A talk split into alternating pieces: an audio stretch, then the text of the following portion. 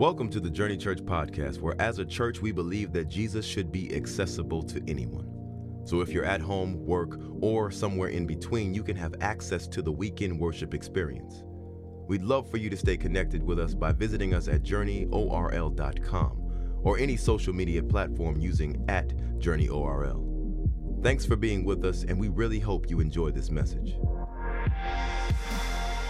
week we kicked off a brand new vision for the year. Last year we had a vision phrase called pray first, pray first. And this year we're kicking off a vision called foundations built different. And we said that this year, last year we went into prayer. This year we're going to go into the Bible. We're going to be studying the Bible. And I want to talk to you simply on the topic today of how to study the Bible. How to study the Bible. And now I need to suck your attention back in real quick because the moment you saw that title, you zonked out right there when I said it. You're like, that's not what I want to do. That's not what I came to church for today. You're like, Pastor, I do drugs and I need help with the drugs. so that's why I'm here at church today. You got to help me out, man. I got things in my life going on. I got bills to pay. I promise you, I promise you, I promise you, this is the sermon you need to hear.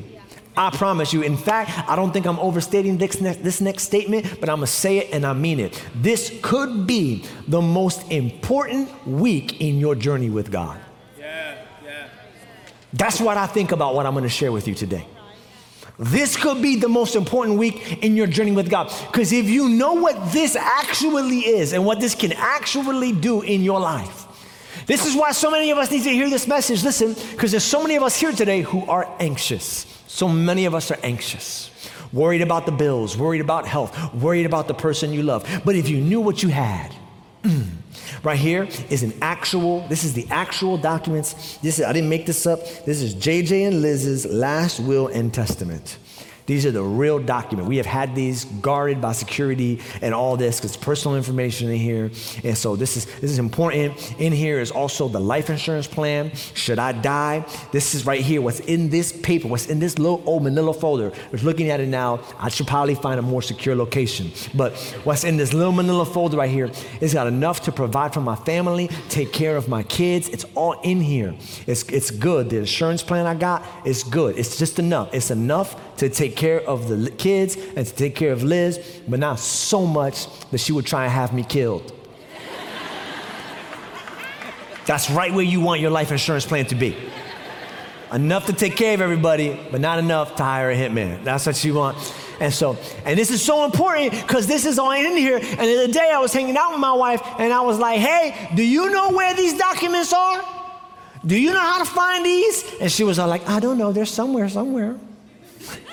Well, that's not going to help you if I die. you need to know you can have all the provision that you need, but it doesn't help you if you don't know how to find it. That'll help you out. What I'm telling you is you've got so much provision in here, so much resource in here, so much promise in here, so much blessing in here. But in your time of need, if you don't know how to find what you're looking for, yeah. you won't be able to claim what's been purchased. Woo! That's good. That's good. Here's why you need today's message because not only are so many of us anxious, but so many of us are needing direction.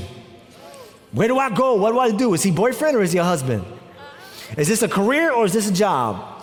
Do I move to Florida? Do I stay in New York? Or do I move somewhere in the middle? I don't know what's in the middle. What's in the middle? South Carolina. That's not true. Is that true? Let's say it is.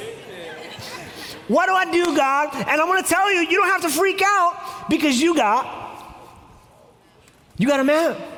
Except just like this map, it's not going to help you that much if you don't know. Yeah, see, because this is your map right here. This is what you got. This is the Bible. Yeah, see, because before they had GPS, y'all Gen Zers don't know.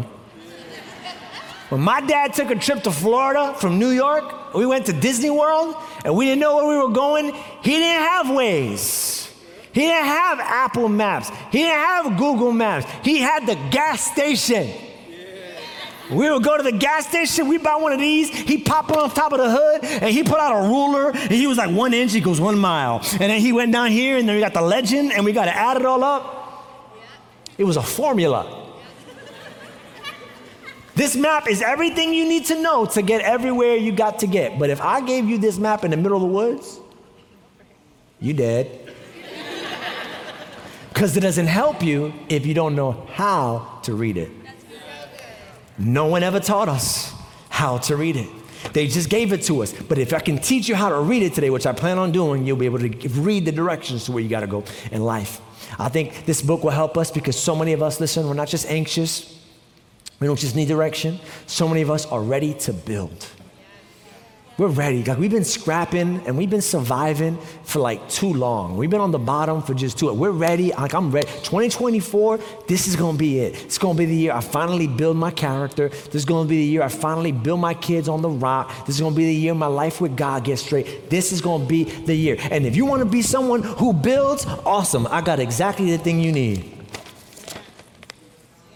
Amen. You know what this is? These are the exact blueprints to Journey Church. These are blueprints. Yo, if you got the Bible, you got blueprints. This right here, this is every wall, this is every door, this is every electrical socket. Everything you need to know to build this church is in these papers. Go build it. Can't do it. Why? Because even though we have the plan, this one will preach, hopefully it'll hit home, we don't know how to apply it. Wow. Ooh. We got the Bible, but no one ever taught us how to turn the Bible into behavior. So we just got stories. And this person became this person's father, and this person became this, but we don't know how to turn that into Monday, to build that into Tuesday. We got to be taught that. That's what I'm going to do today. This is why it's that important. And not just because I'm going to teach you how. How is only three quarters of the formula. Here's the other quarter, maybe even the half. You also got to know who. If you want to read the Bible, understand it, and let it transform your life and not just be another book on the shelf, you got to know how and you got to know who. What I love about Journey Church is that for whatever reason, God has given us this very special anointing. Every Sunday, there are people in the seats, and you might be one of them, who are either here for the first time. And when I mean here, I mean here at a church for the first time or at a church for the first time in a long time. And you think what brought you here was someone's invitation. You're wrong. What brought you here, listen, were the whispers of God. God whispered to you through that invitation of your friend. Sometimes God whispers through people. Other time, God whispers through the environment. Sometimes you stare at the stars and you're like, there's gotta be something out there. It's too big for it to just be us. It's just, it's got, sometimes you look at the sunset and you go, there has to be a creator. That's too beautiful of a picture to have just spontaneously combusted out of nowhere. Somebody had to make this. Other times, God will whisper to you, listen, not as you're staring at the stars, but as you're staring at your ceiling in your bed at night. Because if He doesn't whisper to you through an invitation, whisper to you through your environment, a lot of times He'll whisper to you through your emptiness. You'll sit at home, good day at work, no reason to be sad, staring at the ceiling. There's got to be more to life. Something inside me doesn't feel complete. Listen to me. God whispers to us through the world, but He reveals Himself to us through His Word. When He wants to show you who He really, He'll whisper to you to get you here. But once you're here, what He wants to tell you about Himself is going to be in here. When Pastor Liz and I first started talking, and I say talking like not including the time that I was stalking her from a distance. But like when conversation actually happened, it was because she sent me a text. And it was on Valentine's Day. And we'll probably talk more about this in our Love, Sex, and Marriage series in February when we tag team teach. But and the text said, Happy Heart Day. She sent it on Valentine's Day. I got the text that said Happy Heart Day. I was like, oh, dang. okay, okay, okay. So I was like, well, what am I to write back? I was pressure, you know? But, but I'm good with words. So I was like, all right, I can, I can do this. So I texted back. I said, make sure you spend it with someone who makes you smile. Now, that was my low key way of trying to find out if she had a man. Because if she'd have been like, I will, I'm going to hang out with him at two, I'd have been like, okay, good to know. right? So I'm just, so I threw it out there, you know? Allie, hoping for the oop you know? And so just threw it out there. Then she wrote back. Y'all wanna know what she wrote back? She ain't in the service, so I'm, I'm, I'm gonna blow up her spot right now. This is, she wrote back this after I wrote back. So make sure you spend it with someone who makes you smile. She said, Well, then when are you coming to Orlando?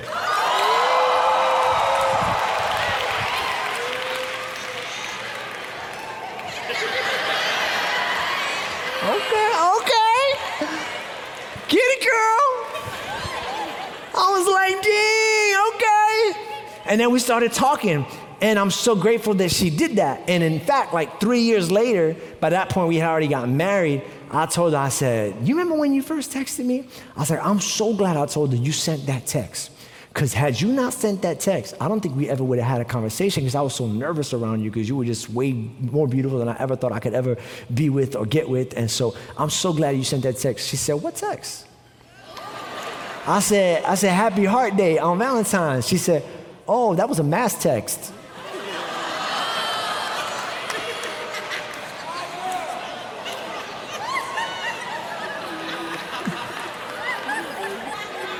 She said, I sent that to everybody in my contact list.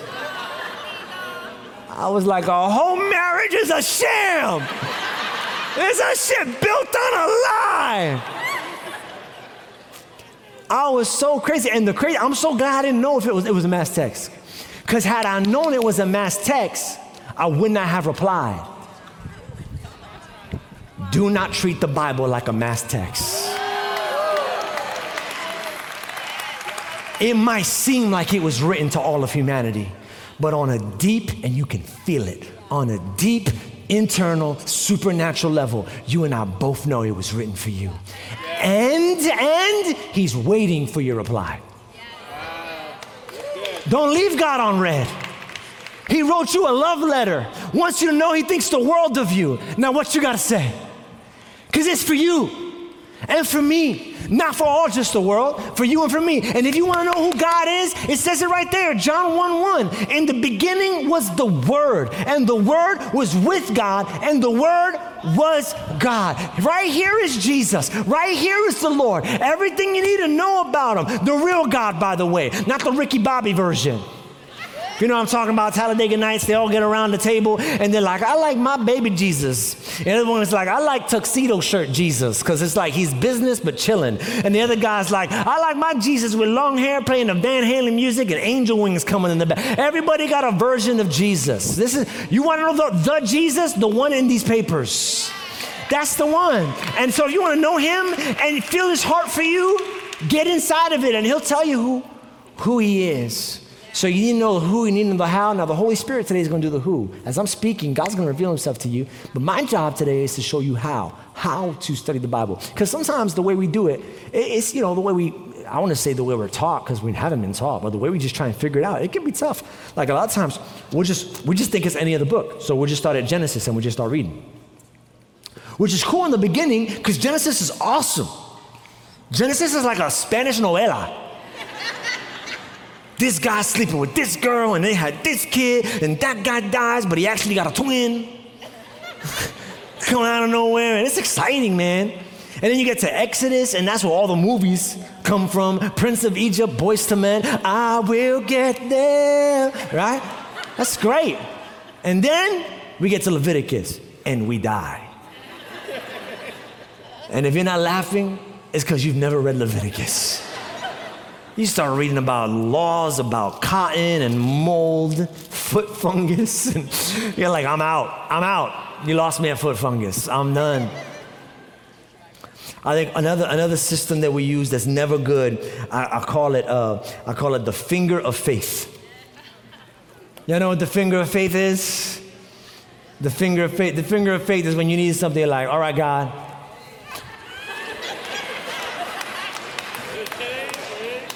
Go ahead, Lord. This is it. This is my word. In the name of Jesus. If you can speak in tongues, right here's when you do it. And then you just, I just write, ha, what's the word you got for me? Be careful when you do that, man. Bam, Lord. Matthew 27 5. So Judas threw the money in the temple, then went away and hanged himself.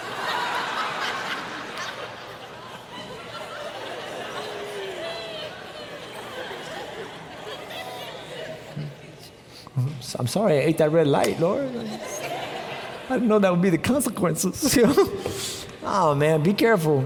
My son wanted to try that in the back. He was like, Dad, he said in second service, he was like, I want to do the finger of faith. I was like, Didn't you hear the message? was not to do it. He goes, No, I want to do it. I was like, All right, so he did it. It's true story. It goes, Roll a heavy stone over here. he was like, I'm confused. I was like, That's why you don't do that. Roll that heavy stone. I love it. All right, so how are we going to do it? Um, I got to apologize to our, our, uh, our 12 and 30 service here because we had printed out these um, awesome note guides called How to Have Devotional Time because I'm about to get in right now and it's a lot of content, so we wanted to give you something you can follow along with. But unfortunately, um, people started taking two and three and for a friend, so I think some people got them. I do see them out here. Raise your hand if you got them. All right, some people got them, and I think we might have run out with others. If we did run out, uh, then there's a QR code on the screen uh, behind me. You can scan that and get a digital one.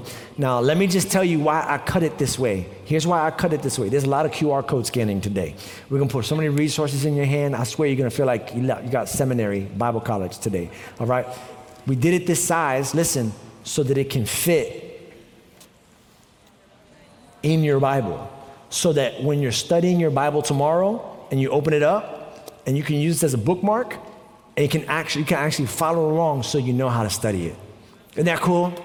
We try to make it accessible for you. I don't know why I'm more excited about that than you are, but I'm, I'm pumped about it. I hope you enjoy it. We work hard on these little things. And so I do pray that you can use it. I just, I just think faith needs to be used. You know, it's got to be applicable. You got to use it. So it's going to bless you.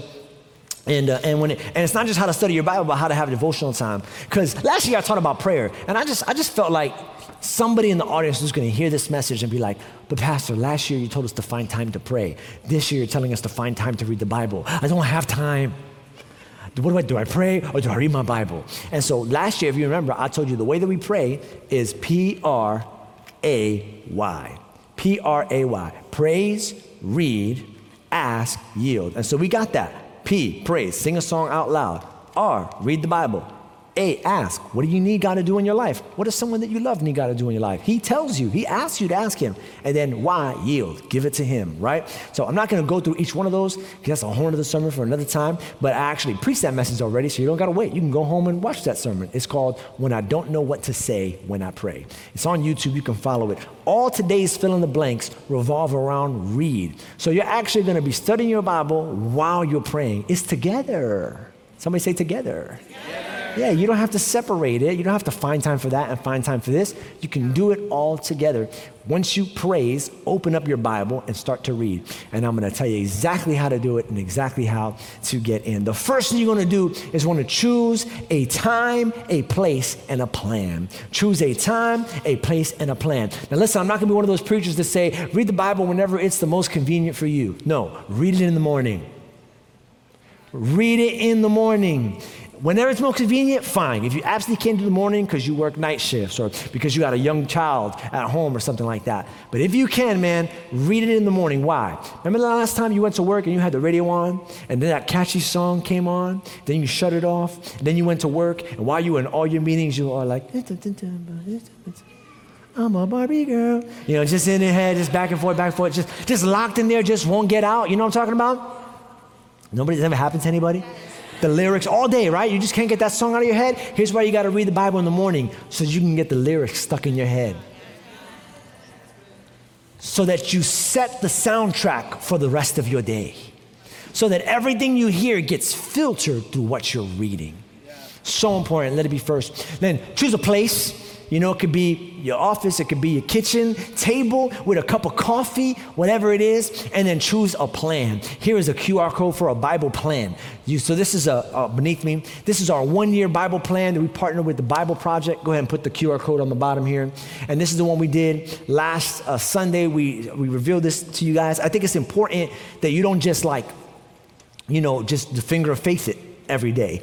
That you're like, no, I'm gonna, the verses that I'm gonna read today are already pre planned. I already know which ones I'm gonna read. So you can sign up for this plan. And let me just tell you about this plan real quick. It's a one year Bible plan, it's awesome, but it's a tool, not a weight.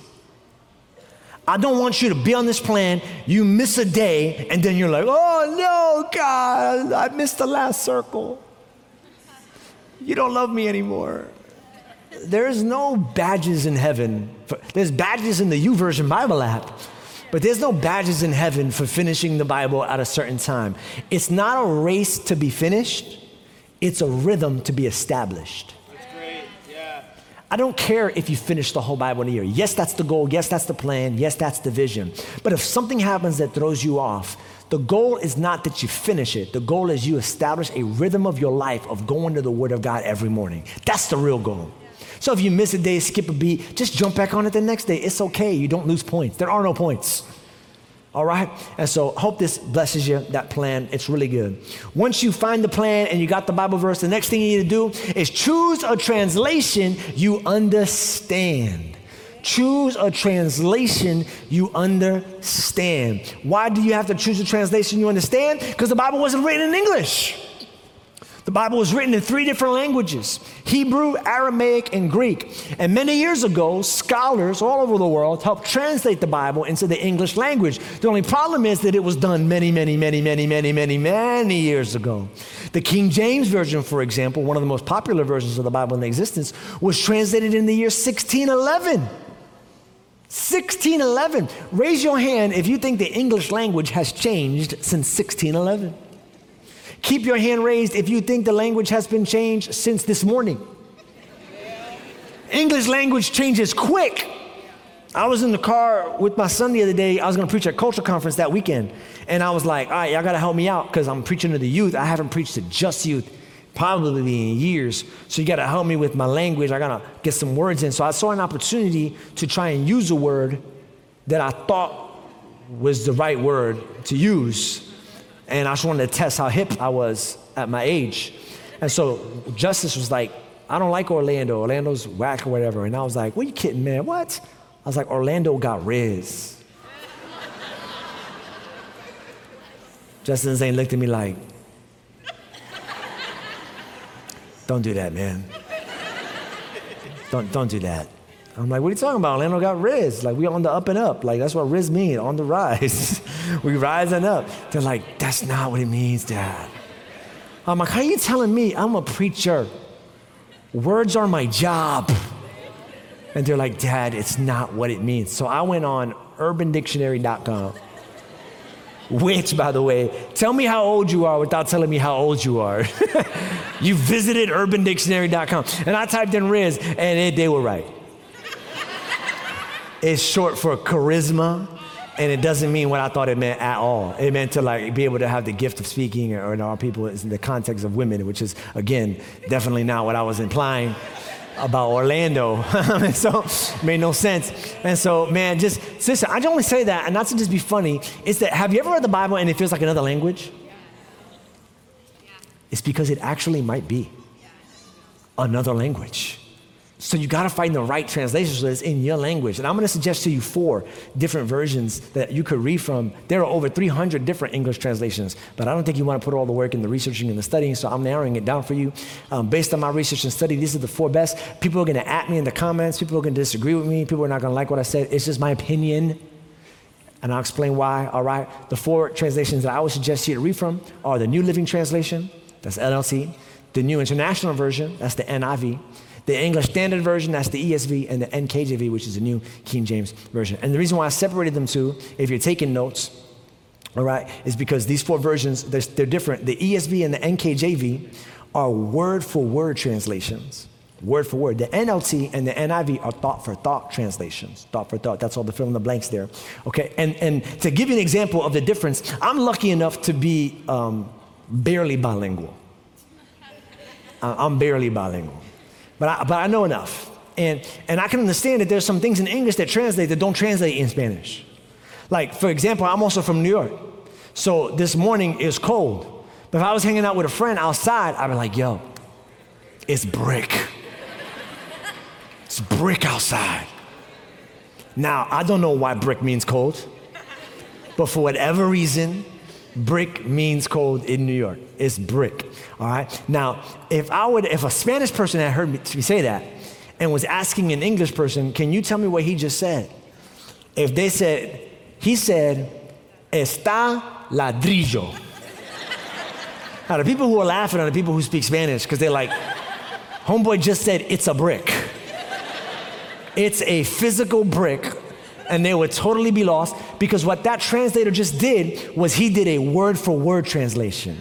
That's word for word. Had he translated it thought for thought, even though I said brick, he'd have said está frío. That's thought for thought. So when you're reading the Bible, I always recommend, especially beginners, start with the NIV, start with the NLT, because you might read a word in the ESV or the NKJ that is not what the author implied, it's just what he said. Does that make sense? That's why the versions look so different. So jump on the NLV and the, uh, the NLT or the NIV, find one of those. I also want to give an honorable mention. There's another blank on your on your card. It says commentary, and I want to just throw out there the message version. The message version is great, but the reason why I didn't include it is because it's not a true translation. It's a commentary. It's one person's perspective on what all of those verses say. And let me just also say the comment message is great. I love it. I preach from it sometimes. It's awesome. I'm not putting it down. I just it's not a translation technically. It's more of a commentary. And that's why I have it that way. All right. Once we got the translation, we got the verse. Now we're going to jump in and we're going to do observation. Observation. Someone say observation. observation. What is observation? Observation is what is God trying to tell me? What is God trying to show me? Now, ready? This is my rule of thumb. You're not going to like this, but it's so good. Ready? If something confuses you, interests you, or offends you, pause. God's trying to speak to you.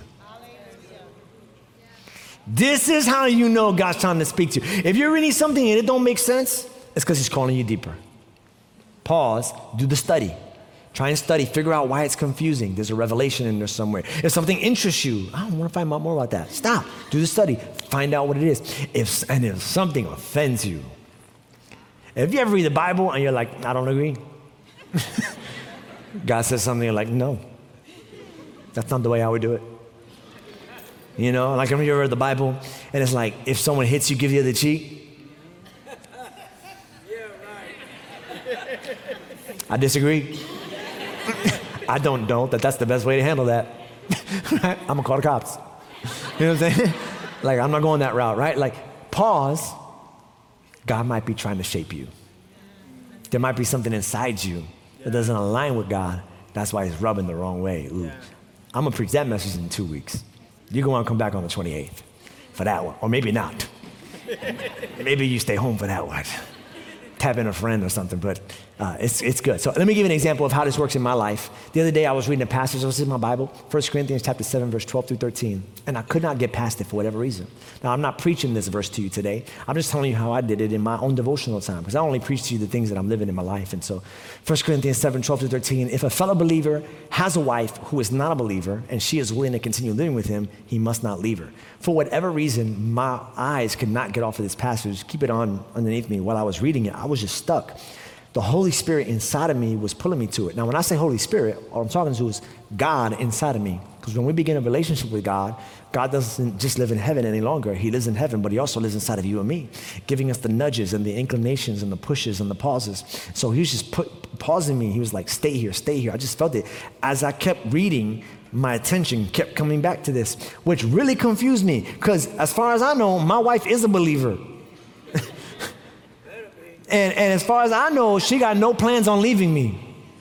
So I had no idea why God kept pulling me to this passage, kept pulling me to this passage. And then finally, I, so I prayed. I said, Lord, speak to me. I don't know why you got my attention to speak to me. And I finally felt the Holy Spirit speak to me. And he's because I was going through something. And I will share it with you because it's between me and the Lord. And he was telling me, I'm showing you this passage because what I'm trying to teach you is I didn't save you so that you could escape your situation. I saved you so that you could transform your situation. And if you can't transform it, let it transform you.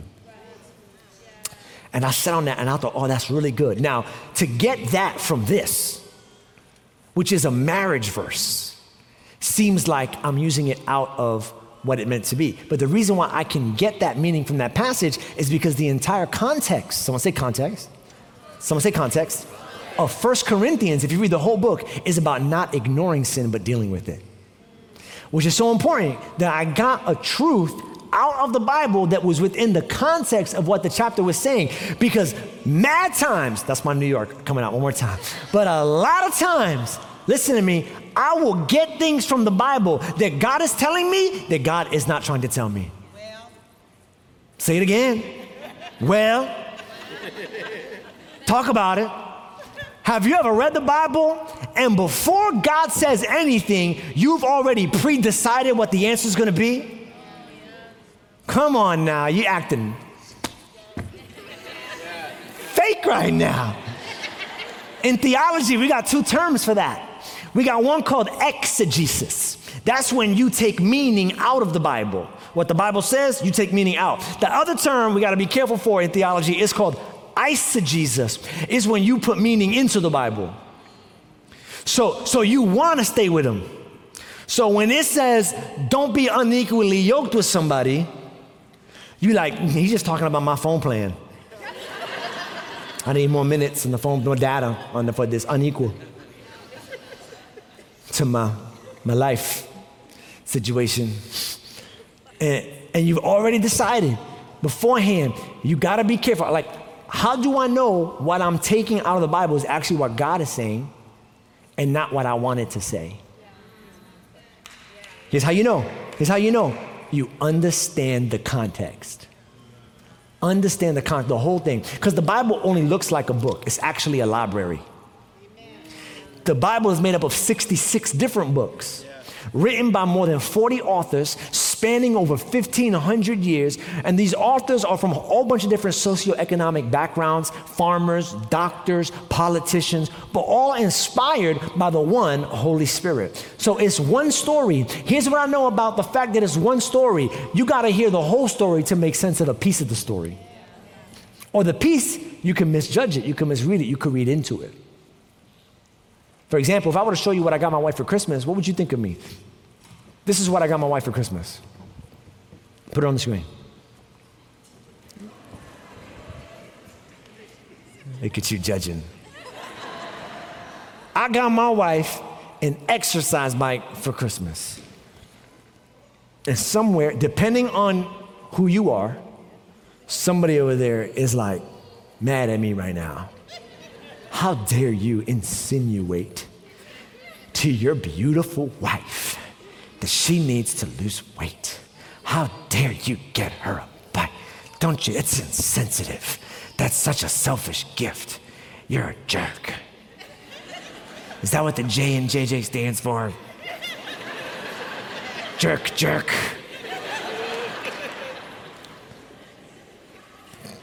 Time out. What if I told you she asked for it? Then what if I told you she went online and picked out the one she wanted?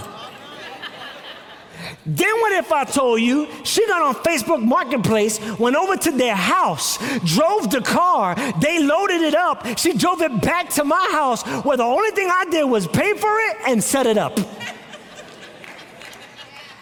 Does that change the way you see the meaning of that bike? It should, because now you got the whole story. You got the context. You need the context to understand the meaning of the piece. And now we're gonna start filling in those blanks. I'm gonna give you three contexts real fast. Here they come. Here's the first context you gotta have the biblical context. Let me translate that. In other words, what do the verses around that verse say about that verse? Because don't just take one verse and build a whole lifestyle on one verse if you don't take the rest into context. Because remember, it's one big story. You can get in trouble. You can get in trouble with that. Let me give you an example of how you can get in trouble with that. First, First Kings 11.3.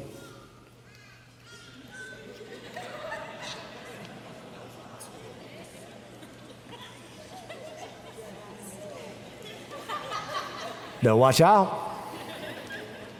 And King Solomon had 700 wives and 300 side pieces.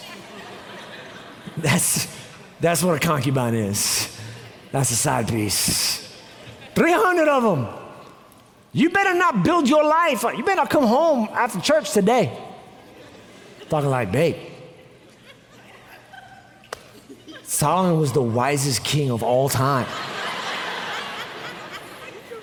Maybe he knew something.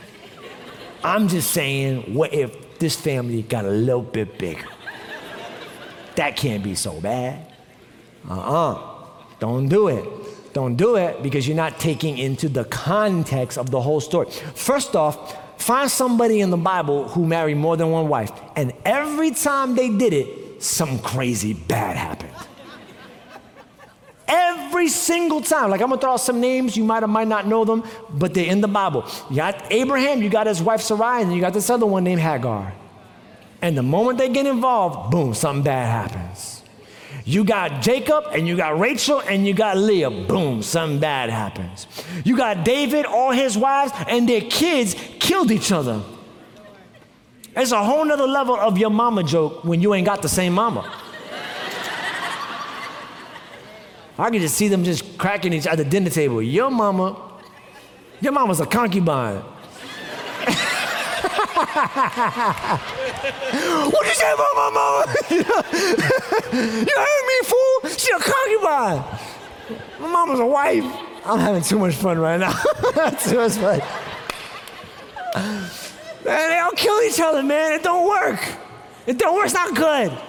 And that's silly. I hope they strike that from the recording. You got to take the whole Bible into consideration. Look what the New Testament said 1 Timothy 3 2. And we must be above reproach the husband of. Proverbs 5:18. Let's go back to the Old Testament. May you rejoice in the singular the wife of your youth. In fact, we don't even got to go far from 1 Kings 11:3. Let's just finish the verse. He has 700 wives, 200 concubines, and in fact, they did turn his heart away from the Lord. You need context. So don't take one verse and build a lifestyle on it. You need to study the whole Bible, read the whole thing. That's a lot of work reading the whole thing. Are you ready? The Bible was designed to be read over a lifetime. It was written in a way to draw you in every day. So that you can't possibly read it in one day and get the whole picture. You got to keep coming back and keep coming back. That's why I could be preaching at 50 years old one day and I would be preaching new stuff that I've never preached before because I'm learning new stuff because it's designed to be digested and watched and read you over a lifetime. All right, the next context is the historical cultural context. Historical cultural context. It feels like Bible college, right? Just to save y'all thousands of dollars of tuition right now. We jumping in. We jumping in. This is the worst it'll get as far as understanding this one. Right? This one's tough. This one's tough. All right. I told y'all some people were going to leave the church when I started preaching the Bible, and I said that last week. And so now we're going to test it out today. We're going to see how many. Uh, we're going to see if that section's open up next next Sunday over there on that side. That's our extra extra section. So we'll see. Here we go. 1 Timothy chapter two, verse 12. I do not permit a woman to teach or assume authority over a man she must be quiet.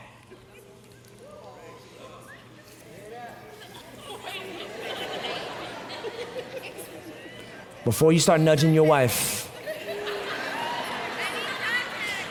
all the women are like, context, context, context.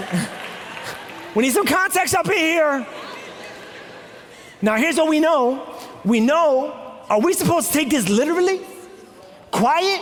I mean, if we were to take it literally, then, then the only moms that could check in their kids into Journey Kids are the moms who speak sign language. Because you gotta be quiet. So the moment you come into church, you're like,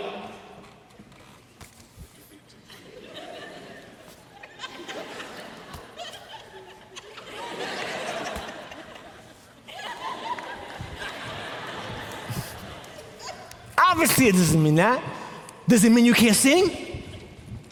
Because it said quiet. So when the worship comes, are you even allowed to sing? If we take it literally, not even that. What about teaching and preaching? No, you're taking it out of context. It's just me teaching and preaching. Well, it can't even mean that. Why? Because you got to read the whole Bible.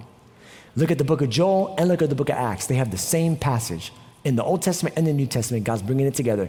Your sons and daughters will prophesy even on my servants, both men and women, I will pour out my spirit in those days. Listen, and the word prophesy there is to speak with divine utterance, authority, and power. So God is saying in the last days, these days, I'm gonna pour out my spirit on women, and women are gonna preach with authority and power and anointing. And in the last days, they're gonna do it.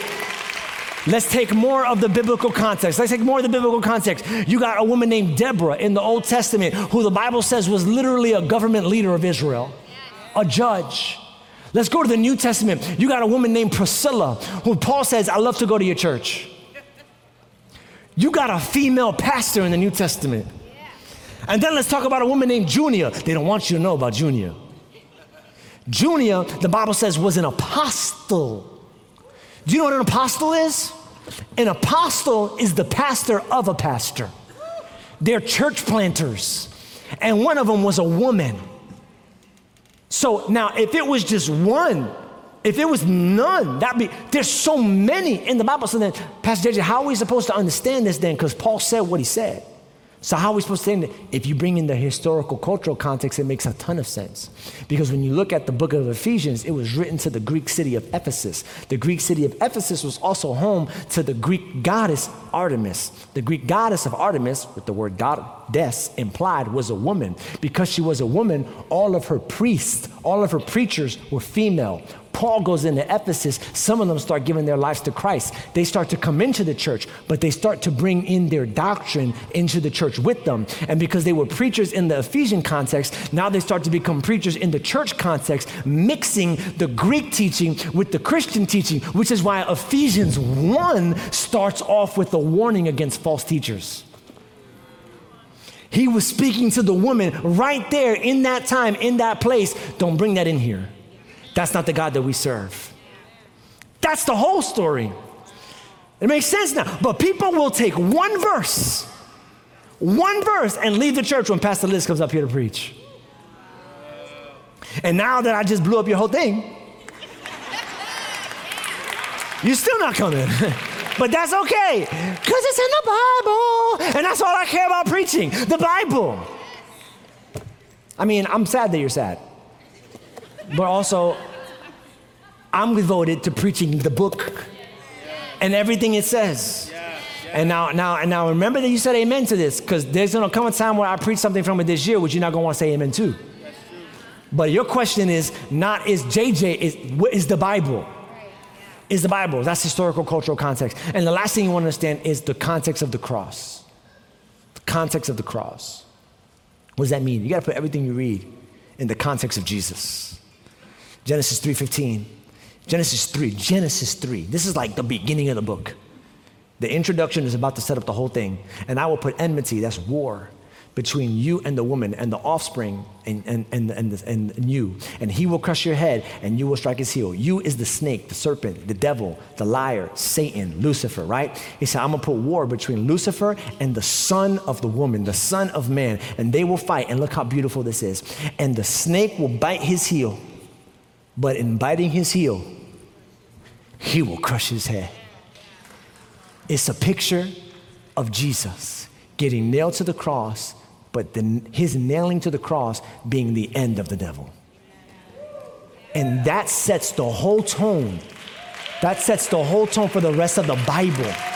And you know how I know that it's talking to Jesus? Because read what happens right after that. Right after that, when they're all naked God takes an animal, the Bible says, cuts open the animal, takes the blood and the skin, puts it on Adam and Eve, and says, Now you're good to go.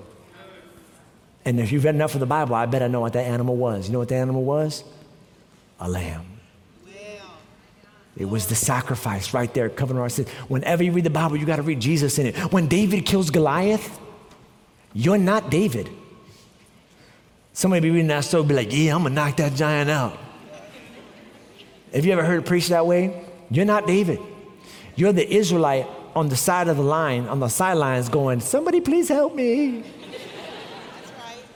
David, the root of David, the son of David, the Messiah, he's the one who steps up and he's like, I got this. David was Jesus fighting the giant that you and I cannot fight on our own. Always see Jesus in it.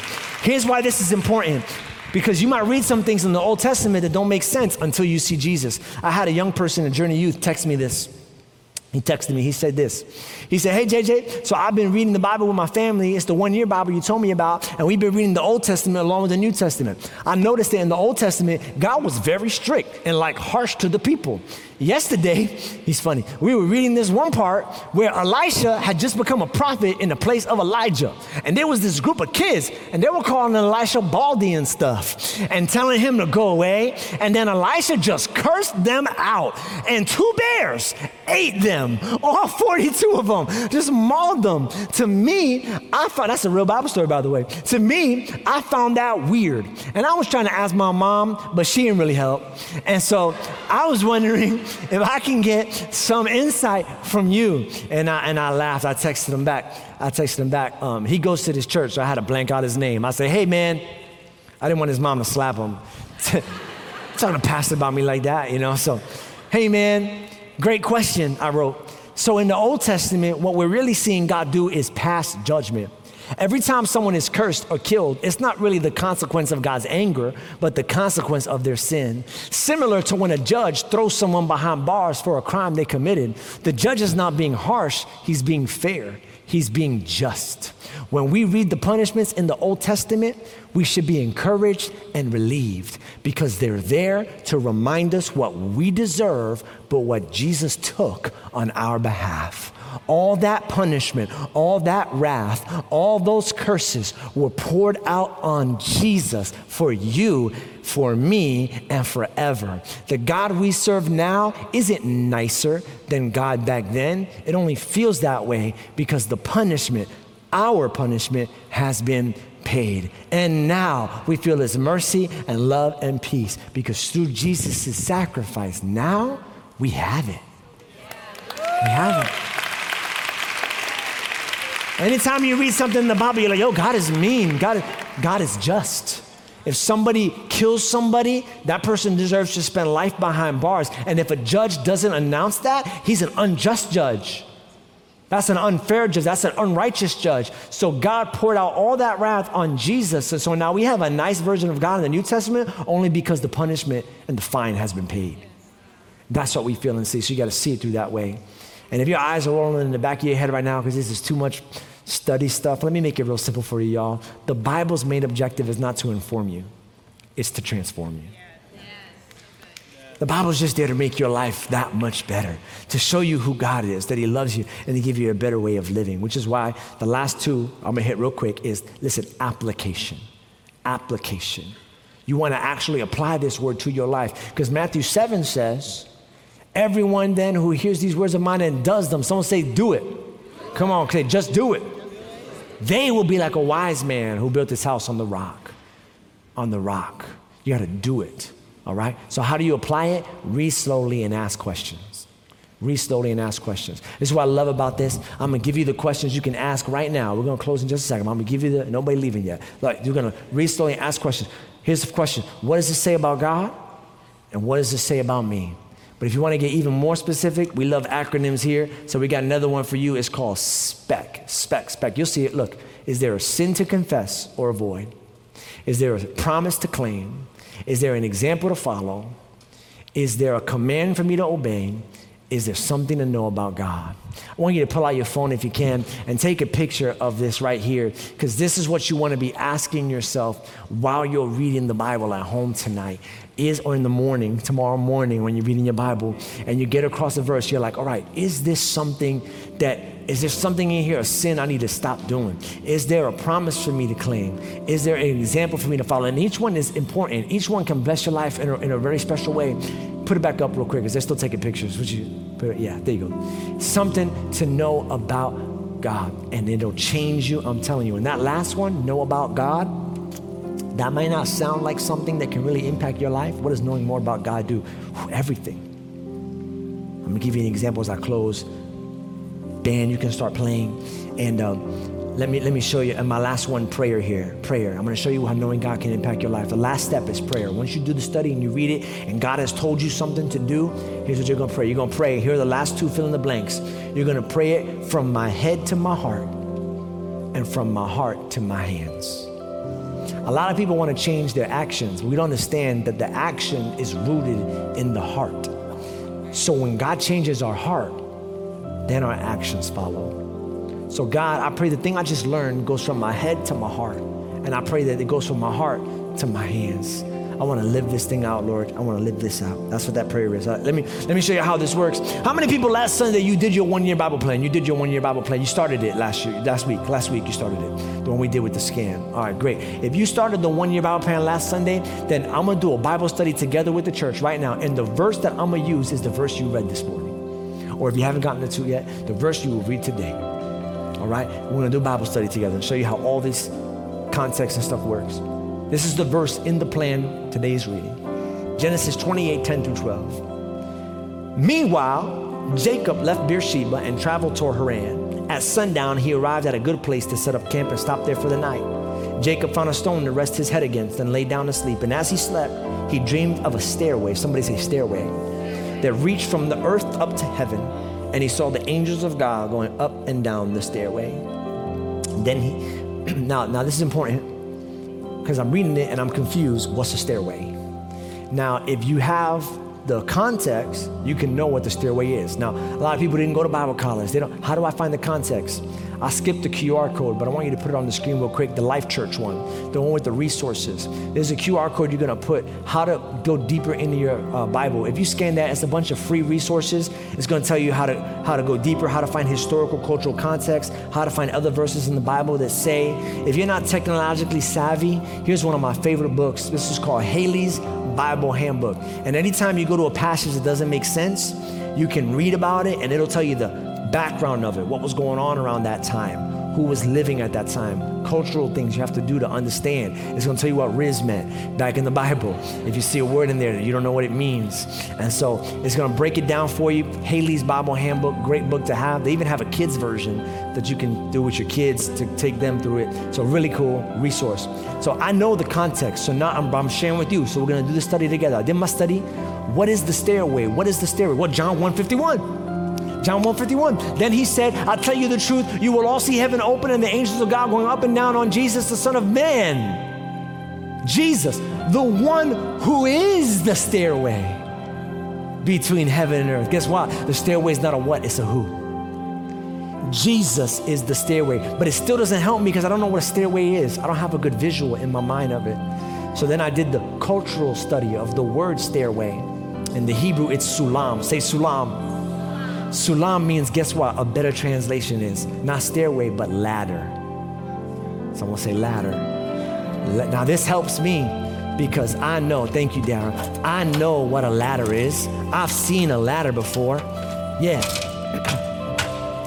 now that I have a visual and I've done the study, now I can start to apply the knowledge of God in my life because the Bible is telling me that Jesus is a ladder and He's my ladder connecting the blessings from heaven down to my existence here on earth, which is so helpful because even as a Christian, listen to me, even as a Christian, sometimes I don't feel like enough.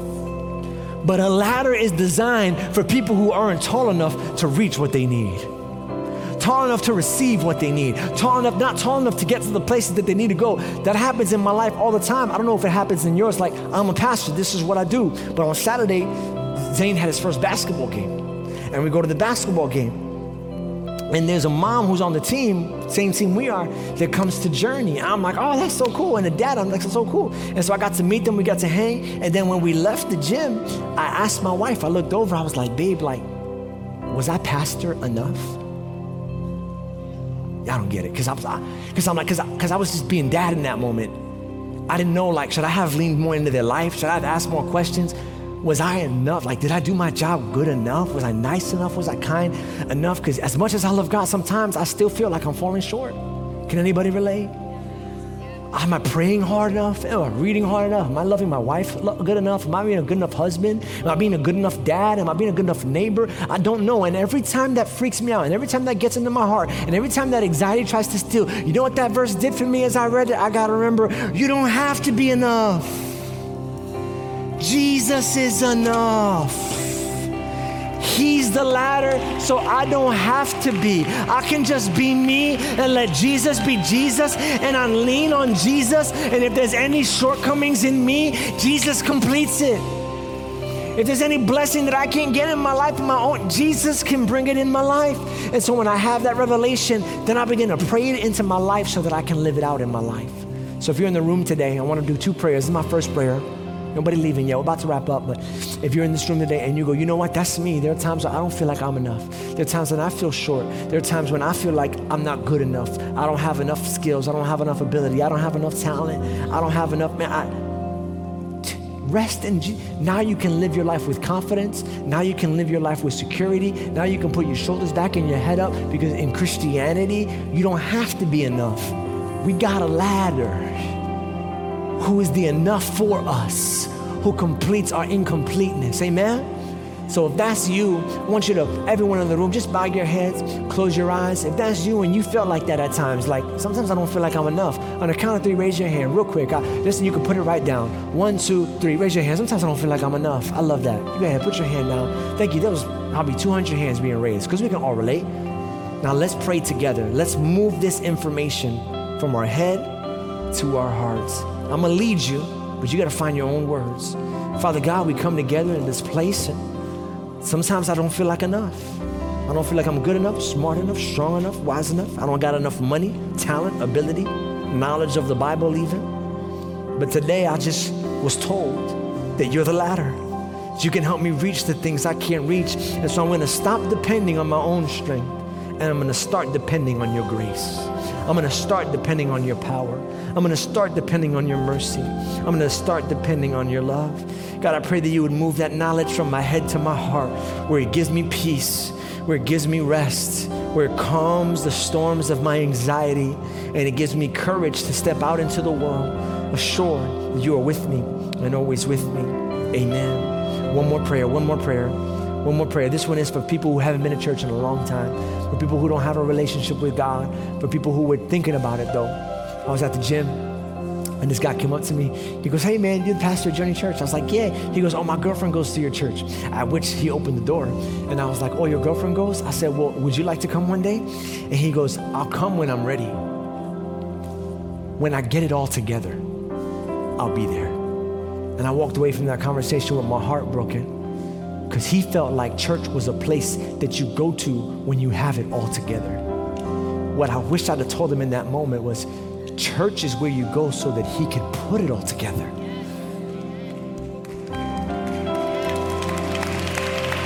Look at me, look at me, look at me. I, I, I, look at me real quick. You think Jesus is up there, and you can't get there unless you're good enough. What you don't know is that Jesus is a ladder, and He will meet you right where you are. So you don't got to do it all in one step. You don't got to, maybe, maybe you just start coming to church with your girlfriend. Just start coming to church with your girlfriend, and you take the first step because He's a ladder. And then maybe after three weeks, you sing your first song. You've been coming for three weeks, mouth been shut, but on week four, He will make a way. He always makes a way. I like that. I like this song. I like the beat. I like the beat. On week five, you actually put something in the offering plate. You're like, well, you've been kind of good. I'm gonna drop you a 10 piece real quick. Thank you, Jesus. And then maybe three months after you started coming, is anybody here who wants to make a decision for Christ? I want you to raise your right hand. And sure enough, you're ready right there. God, I'm here, ready to give you everything, ready to love you, ready to meet you. I'm ready, Lord. I'm ready to give you my life. And it all worked because Jesus is a ladder who meets you in your sin and meets you in your doubt and meets you in your uncertainty and meets you in your shame and meets you in your brokenness and meets you in your loneliness and meets you in your. You don't got to get there. He came here. All you got to do is take the first step, and then the second step, and then the third step, and then the fourth step. And one day you look back at this relationship with God and a marriage restored and finances in order, wondering, how did I get there? I didn't get there. He came here and got me and took me there. Jesus is the ladder who came to earth, and I can see Journey Church today a ladder and the angels of God moving up and down the ladder of Jesus today, ready to bring anybody who wants it to heaven and every blessing who wants it to come right back down into your life. Jesus is the ladder. Would you stay standing all over this room? This is my second prayer where it gets real right now. if you're far from God, you don't have a relationship with Jesus, if you're ready to change, I'm not asking you to transform overnight. I'm saying, I think God came down here so you could do that. Just that. And I think that right there is a prayer. Jesus, I'm ready to start following you, whatever that looks like. It's not going to be easy, I know, but I want to try. Amen? One more time, every head bowed, every eye closed. If you're in this room today and you want to take that first step with Jesus, making the Lord and Savior of your life, give Him a chance. I promise you, you will not regret it. On the count of three, I love it if you'd raise your right hand as a signal to God. Take all of me. Take all of me, Lord. I'm going to try. One, I'm going to take the first step. Two, I think I need you because my way's not working. All over this room. One, two, three. I'm ready to try Jesus. I'm ready to try Jesus. I'm ready to try Jesus. Because the other stuff's not working. Come on. 20 different hands being raised right now. Amen. Proud of your courageousness. You can put your hand down. I want you to pray this prayer with me. Repeat it after me. Whether you raise your hand or not, we don't let people pray alone here at Journey Church. Repeat this prayer with me. Say, Father God, today I heard you're a ladder. And that you came to me because I couldn't come to you. So here I am, receiving the gift. Be the ladder in my life. Help me go where I can't go. Help me reach what I can't reach. And receive what I can't receive. Today I make you not just my ladder, but my Lord and my Savior. Forgive me for my sins. Protect me from my future. In Jesus' name we pray. Amen and amen.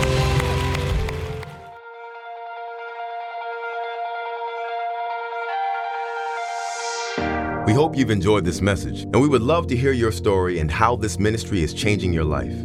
Please email us at amen at journeyorl.com.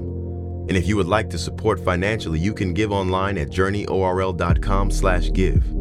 If you're in the area, join us on Sunday for the full experience. Have a blessed week.